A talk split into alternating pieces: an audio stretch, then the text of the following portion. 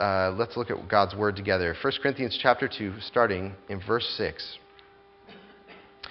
Yet among the mature we do impart wisdom, although it is not a wisdom of this age, or of the rulers of this age, who are doomed to pass away. We, but we impart a secret and hidden wisdom of God, which God decreed before the ages uh, for our glory. None of the rulers of this age understood this. For if they had, they would not have crucified the Lord of glory. But as it is written, what no eye has seen, nor ear heard, nor the heart of man imagined what God has prepared for those who love him. These things that God has revealed to us through the Spirit. For the Spirit searches everything, even the depths of God. For who knows a person's thought except the spirit of that person which is in him? So also, no one comprehends the thoughts of God except the Spirit of God. Now, we have, uh, we have received not the Spirit of the world, but uh, the Spirit who is from God, that we might understand the things freely given us by God. And we impart this in words not taught by human wisdom, but taught by the Spirit, interpreting spiritual truths to those who are spiritual. The natural person does not accept the things of the Spirit of God, for they are folly to him, and he is not able to understand them because they are spiritually discerned. The spiritual person judges all things, but is himself to be judged by no one. For who has understood the mind of the Lord so as to instruct him? But we have the mind of Christ. Let's pray together. Our Lord, as we uh, set our minds now to study about your Holy Spirit, the Holy Spirit, the Comforter. We ask uh, that you would send your Spirit to teach us about the Spirit, that you would guide us into all truths, into the depths of God, as uh, Paul says in these words. And uh, Lord, many things for us to understand uh, that we must set our minds to. And so, would you be our, our aid, our guide? I pray that the things um, that I say this morning, you would apply them by your Spirit into the individual lives of those who are sitting here. That you may um, give us repentance, you may give us faith, and draw us in to your unfailing love. And we ask this in the name of Christ our Savior. Amen. So, um, we are, are, looking at really a masterful, really rich uh, passage on the Holy Spirit uh, this morning. And, uh, you know, let me just say, is before we kind of enter into this passage, that, you know, I want to acknowledge that I know that listening to sermons is hard work. Um, you know, actually, you know, we get used to watching TV and things, which is very passive activity. You know, it keeps you kind of entertained the whole time, and you don't have to do a whole lot. But actually, what you're doing right now is, you know, this is a two-way thing that we're doing. That you have to engage. You have to think about what I'm saying. You have to apply it into your own life. You got to think about things that happened this week and that have happened in, in your, you know, your thoughts that you have about God. It's a very uh, engaging work that you're engaging in. And I just want to encourage you. It is certainly worthwhile to give your attention to the Word of God, and especially this morning, we're giving our attention to the mystery of the Holy Spirit this is uh, worth the devotion of our minds this morning, okay? And so as we think about the Holy Spirit, um, I'm going to just look at two real simple questions from this passage. Who is the Holy Spirit? Which is really, that's going to be a theological answer. First part's going to be kind of theology. The second part, who is the Holy Spirit? And the second question is, how does he work in my life? Who is the Holy Spirit and how does he work in my life? And that second question is really actually more of a psychological question. We're beginning with theology and moving into psychology. And uh, this passage is, is loaded. I, I, I worked hard to make this simple this week. So, uh, work with me, and, uh, and I, I, know God has, has good things for us in this passage as we look at Paul's words from 1 Corinthians. So, first question we're going to look at from this passage is who is the Holy Spirit? Who is the Holy Spirit? And the first answer that we see in this passage is that the Holy Spirit is the third person of the Trinity. The Holy Spirit is the third person of the Trinity. Now, uh, if you're new to the Christian faith, one of the most basic beliefs of the Christian faith is that there's one God who made the heavens and the earth, made everything, except this one God exists in three persons who are all God, who are all equal in power and glory, but there's only one God. Okay? And so, you know, and that's why when Christians say things like, we believe that God is love, we don't mean that God is some energy in this, you know, in the sky or something that we tap into. We really mean that God is love. Love requires at least two people. And so when we say God is love, it means God is a community. He is these three persons the Father, the Son, and the Holy Spirit. Three persons who make up one God. Okay? Now, so the Holy Spirit, when I say that the first thing about the Holy Spirit is the Holy Spirit is a person. Now, I know that for some of you, when you hear me say that, that the Holy Spirit is a person, you might think, you, you think the Holy Spirit's like a human or something? What do you mean the Holy Spirit's a, no, I don't mean he's a human. What I mean is that he has personal attributes. Look at this passage, the way it talks about the Holy Spirit. Verse 10. These things God revealed through the Spirit. For the Spirit searches everything, even the depths of God. For who knows a person's thoughts except the spirit of the person which is in him? So also, no one comprehends the thoughts of God except the Spirit who is from God. So it's talking about the Spirit reveals things. The Spirit, uh, uh, oh, actually, down in verse 13 also it says, and we, and we impart this, uh, impart these words. Uh, oh, sorry, I wrote this wrong. Uh, for we uh, impart this in words not taught by wisdom but taught by the Spirit. So here, we, what do we see the Spirit does? The Spirit reveals things. The Spirit comprehends things. The Spirit has personal knowledge about God. And then the Spirit comes and teaches things. These are all things that persons do. The Holy Spirit has a will. He has things that he loves. The, the, Holy Spirit has things that are fascinating to him and that he studies. And that's why throughout the scriptures, um, even though the Holy Spirit is described as a power, the power of God, he is personal. He's not just an energy like gravity or like electromagnetism because, you know, gravity doesn't love and be fascinated in things and teach, teach things. And he even says in one place that the Holy Spirit can be grieved, can be saddened by things. And so that's why throughout the Bible, the Greek, the, the people who are writing the New Testament always refer to the Holy Spirit not as an it, but as a him. He's a personal being personal God. And so the Holy Spirit is the third person of the, tr- of the Trinity. He is God. But uh, these three persons of the Trinity that Christians believe in Father, Son, and the Holy Spirit all kind of have different functions in the ways that they, they work with the world and accomplish God's purposes in the world. And, um, and so what is the function of the Holy Spirit in the world? And this is the second kind of theological statement. So we first say the Holy Spirit is the third person of the Trinity. But the second thing is who is the Holy Spirit? The Holy Spirit, this is a, com- this is a complicated one. The Holy Spirit is the animating power of the age to come. The Holy Spirit is the animating power of the world or the age to come. Now, look again at verse 6, what Paul says here. Yet among the mature, we do impart wisdom, though it is not a wisdom of this age, or the rulers of this age, who are doomed to pass away. Now, what is he talking about, this age? Well, the Apostle Paul, and actually the Bible as a whole, has an understanding of the world that, he, that the world's history will be divided into two ages. There's this present evil age, and there is the age to come is the other age. And what he's saying is that the wisdom of the Holy Spirit, what the Holy Spirit does, is not of this age. So therefore, it is of the age to come. It is from the world to come. And um, what that means is that the Holy Spirit um, is the very power, is the very logic of what life is going to be like in heaven in the age to come.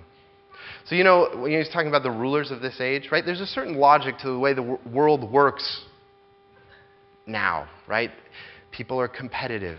People are trying to get their own, grab, grab a hold of their own. And, and the way we treat one another, we're selfish, we're greedy, we're envious, all these things that rip apart our relationship and actually make life in this world miserable. And what Christians believe is that God is going to return to this world and He is going to cleanse it of all evil so that we'll actually live in God's presence for endless ages filled with joy, filled with love, actually becoming who we were always meant to be in God's world. And that whole world that will be free from misery and from sin and from betrayal and from uh, you know, selfishness and bitterness will be free from all those things. That world is animated. The very life of that world is the Holy Spirit. And so when we have the Holy Spirit now, it is the spirit of that age coming and breaking into our life right now. That's who the Holy Spirit is. So this is, what it, this is how it says in, in Hebrews 6. If someone becomes a Christian, they have shared in the Holy Spirit and the powers of the age to come. The Holy Spirit is the power of the age to come. And He has come into our bodies. Okay? Because part of the age to come is God's going to come to this world and He's going to cleanse His creation and fill the creation with His presence so that it will actually be a place of joy. Everything that we think this world has the potential to be, it will become when God makes all things right. And it's going to do it by the Spirit, and that Spirit has come into our bodies. Do you know that? That the very animating power of the world to come, if you are a Christian, lives inside of your brain and your arms and your nerves and your you know, emotions and your lungs. Every, is living inside your body. You know, I always tell this to my kids. I'm talking to them and, you know, talking to them, how do you love your siblings and stuff like that. I'm always like, look at your arms. Your, the Spirit of God is in your arms. I take their face and I kind of smunch it and I'm like, open their eyes. I'm like, in there is the Spirit of God God has poured his love into your heart by the Holy Spirit. That is an identity transforming reality. Do you really believe that about your body? Is that how you view your body? My body has the power of the new world, of the very hope of the world living inside of it. That is wild. That's who we are. And so it's for this reason that later, in, in 1 Corinthians chapter 10, this is how Paul's going to describe us as people, as a community, is he says, You are the people on whom the ends of the ages have met. You are those on whom the ends of the ages have met. You, you know, because we live in this present age with all of its sin and we wrestle with all that, and yet we have the spirit of the age to come living inside of us, so we're already a part of that new creation. So it's like we got a foot in each world. And it's like the two ages, they meet together like this and they touch one another in us. We are the symbol to the world that there is another age coming, that God is going to make things right, and He's begun to do it inside our lives, our community, our bodies. It is radical. And so that's again why Paul says in 2 Corinthians that if you are in Christ, you are what? New creation. You are a chunk of the new world stuck back in the old world. And you're a sign and a symbol to the whole world that a new world is coming and that Jesus can make a new world and that God can make a new world and that there is hope for this world. And so, this is an, an identity forming thing uh, for us that um, when you become a Christian, the animating power of the age to come becomes the animating power of your body and your life now. All right? And this is precisely what Paul is getting at in the end of this passage. Look at verse 14. I know these are, these are complex things he's saying, but listen to what he says. The natural person does not accept the things of the Spirit of God, for they are folly to him. And he is not able to understand them because they are spiritually discerned. The spiritual person judges all things, but is himself judged by no one. Now you notice that Paul makes this contrast, right? There's two kinds of people there's a natural person, and then there's this spiritual person. What is, what is that? What is a natural person? Well, actually, the Greek word that's used there for natural is psychikos. Which is, you know, the root there is suke or psyche, right? Your psyche, the soul. A natural person is a soulish person a person whose life and body is animated by their natural soul. So, you know, our natural souls have all these desires and all these aims and all these drives, and we're competitive and we want to get our own. And this is the thing that instructs how we use our body. And he says, now the spiritual person is not, their body's not animated by the soul primarily, but primarily animated by the Spirit of God living inside of them, directing their body, giving them new loves, new desires, um, addressing all of their fears, and driving. It's the, it's the operative life inside of us. And so, um, this interaction of the soul with the Holy Spirit is the key to answering the second question that we're going to look at. Okay? So, the first thing is who is the Holy Spirit? Interesting answer. He's the third person. He's a person. He's loving. He has opinions. He's fascinated with things. He teaches things. He's a person who is the animating power of the age to come. He is the future the hope of the future come into the present and living inside my body. That's who the Holy Spirit is. Okay? So, how then does He work in my life? How does that abstract, complicated theology come and work in my life? Well, it's fascinating, okay? In two ways we see in this passage. Two ways that He works in my life. The first is that the Spirit searches our souls. The Spirit of God searches out our souls. Look at verse 9. But as it is written, what no eye has seen, nor ear heard, nor the heart of man imagined. What God has prepared for those who love him. These things God has revealed to us through the Spirit, for the Spirit searches everything, even the depths of God. You hear that? The Spirit searches everything. Paul says that that's what the Spirit does, is searches things out, learns about things. You know, and actually uh, in Revelation, the Spirit is, is called the seven eyes of the Lamb that searches out to the ends of the world and studies things. And one of the primary things that the Spirit loves to search and study is humans, the human heart, the human soul. What is going on in that rich and complex inner life? What is happening in there? That is one of the spirit, things that the Spirit is fascinated with, is searching the souls of people. And I'll tell you why this is such an important thing for us as modern people. Because one of the most um, powerful images that has been used um, in modern psychology in the last century for understanding the human person is the image of the, uh, the iceberg. I probably shared this with some of you. Some of you heard this before that the human person is kind of like an iceberg, right? And you know, the iceberg has the little tip of the iceberg that is above the water that you can see. And that um, and modern psychology says that represents the conscious part of who you are.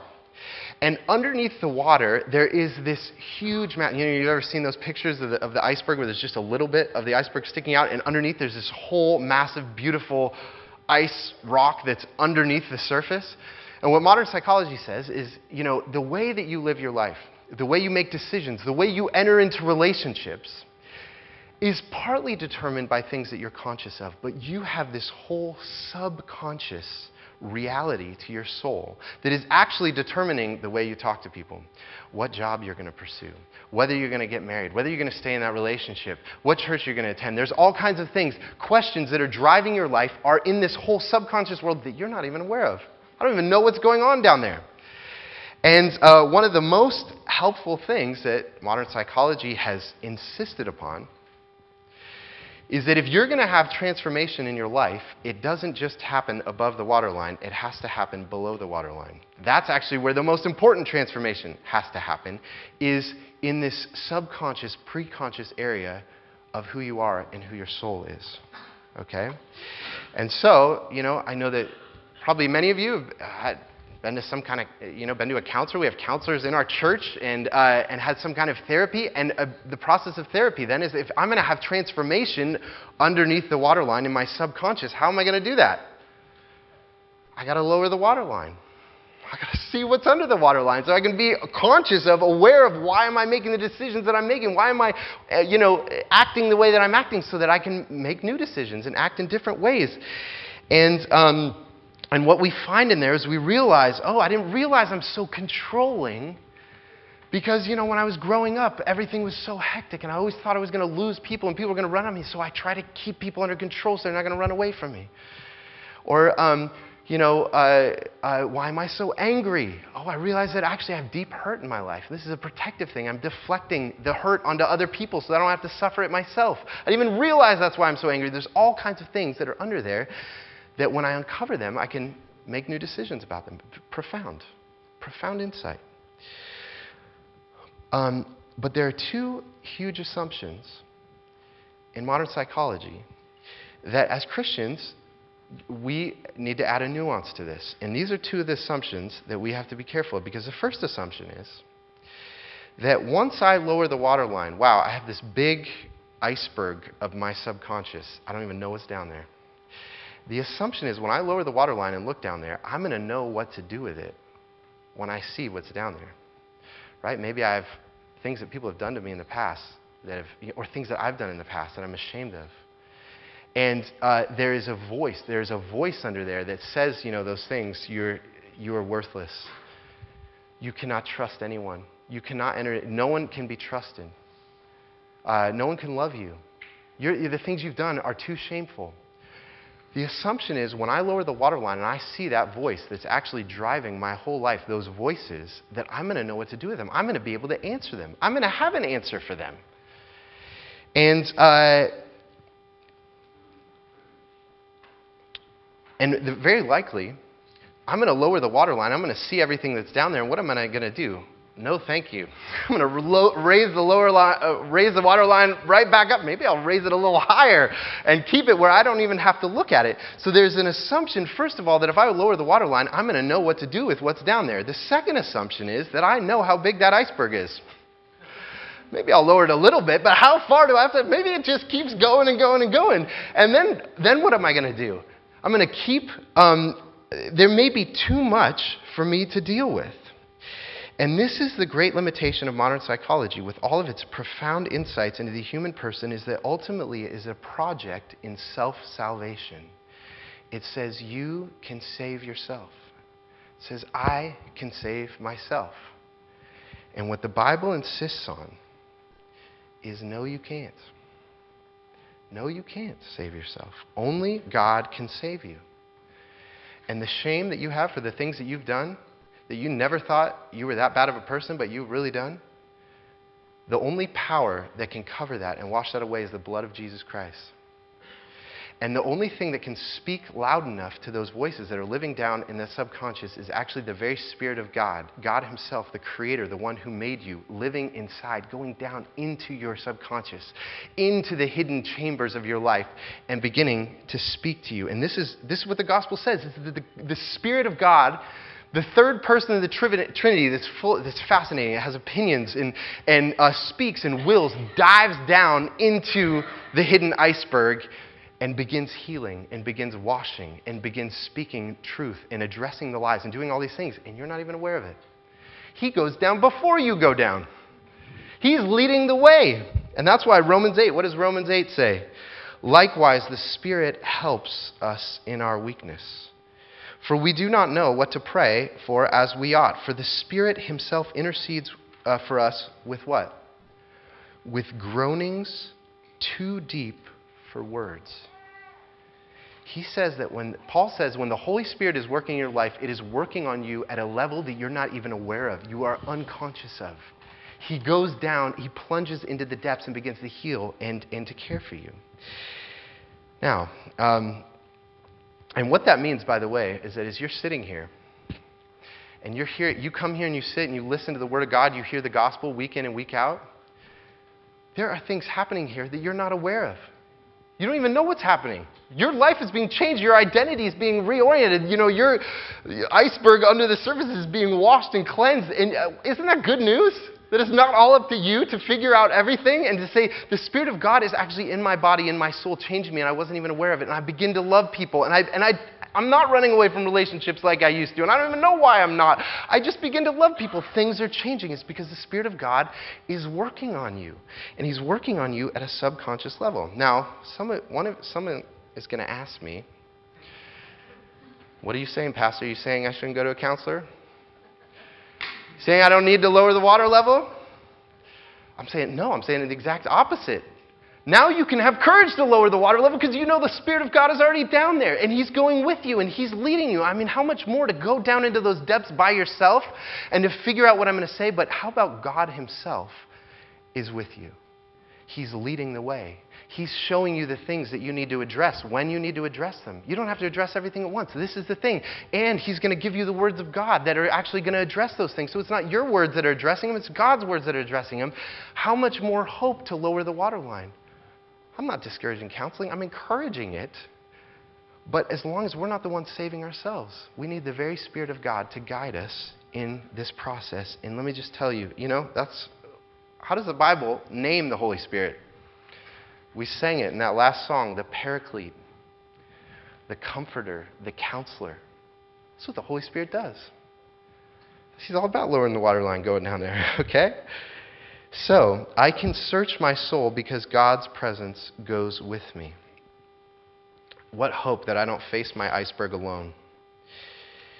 Um, but what is the Holy Spirit going to say to my soul when He gets down in there? What's He going to?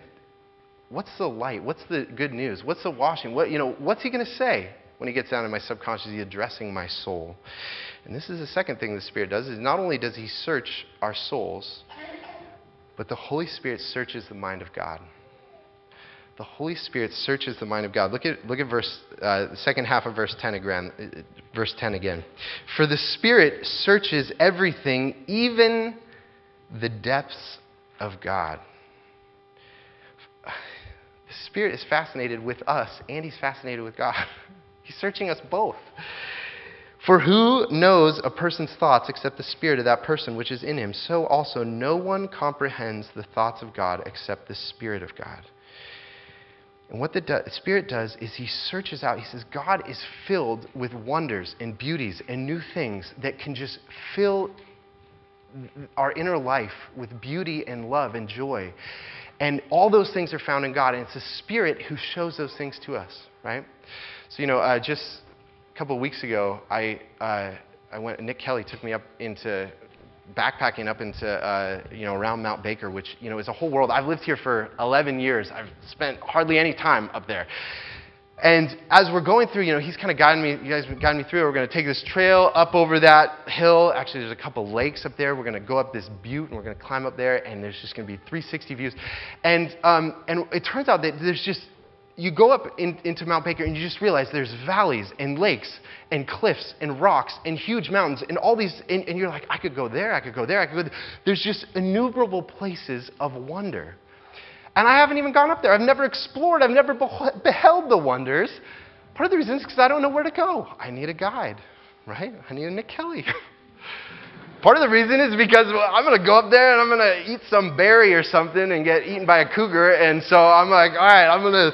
I'm going to stay down here. I know, you know, someone who's going to keep me safe in that exploration. This is what the Holy Spirit does. He brings us into the mountains of God where there's innumerable beauties and crags and places, little, little places where there's a little lake and there's a cliff and a lookout and all these things. And there's trails there, there are ways there. The Holy Spirit guides us into those places. And because the, the reality is, all those things down in your iceberg, you don't, you're like, "Ah, I don't know what to do with them, all those voices that are down there. You know what your iceberg needs more than anything? Is to know that there is a God in heaven who is beautiful, who is good, who loves you, who forgives you, who cares for you. That's what your iceberg, and that's what the Holy Spirit, He takes you to those places. Look at what Paul says again. This is, you might have missed this. Verse 12. Now we have received not the Spirit of the world, but the Spirit who is from God, that we might understand the things freely given us by God. You don't believe by nature that God could really love you. You don't believe that. That He would be open handed and generous. That he, all of your sins that you've ever done and ever will do, He will just, in one, one act, forgive all of them. That He would call you His child, that He would delight over you. Your soul, your natural person, your psychikos won't believe that. You need the Spirit of God to convince your heart there is a God who is that good, to show you, to teach you of the things that are freely given, to teach you about grace. And that's what the Spirit does, is He searches out our soul and then teaches us about the grace of God. So let me just encourage you, if you're here today, um, and you say, you know what, uh, maybe you're not a Christian, and you realize, I know I cannot save myself. I've done that project. I've tried to rescue myself. I've tried to clean up everything by myself. What did we hear from Eric today? He said, I tried. It was God Himself, it is God alone. If you're realizing that, that you can't save yourself, the Holy Spirit is right now working on you. He, uh, he is, and he, where He wants to point you is to the grace of God, which is in Jesus. Jesus alone brings us the forgiveness, the eternal life, the riches that are God's, the relationship with God, all of those things, the relationship with other people. Jesus gives us all those things, and the Holy Spirit leads you and says, Believe, trust in Him. And so, listen, you want to know what the Christian life is about? It's not just that Jesus dies to forgive our sins so that we can have a right standing with God. He does that. Praise God. But also, Jesus says it is better for me to go to the Father so that you can have the Holy Spirit living in your body to do all these things, to search you out, and to lead you into the wonders of who God is. He is God Himself present in your body and in your soul and in your mind, searching you out, debating with the lies in you, telling you of God's love and guiding you. You have God Himself that devoted to your person right now. He's intimately, that intimate. You know how your body is such an intimate part of who you are? You have God that intimately devoted and fascinated with who you are, and He wants to lead you into the very goodness and wonders of God. Let's pray together. Our Lord, we thank you for the great gift of the Spirit. Lord, search us. And as you search us, give us courage to search ourselves and then to search out the wonders of who you are. Lord, we love you. We thank you uh, for the Spirit. Spirit, come, fill us. That we as a church indeed would be the people on whom the ends of the ages meet. That we would be a symbol and a sign to the world that a new creation is coming and that God will make all things right. We pray this in Christ's name.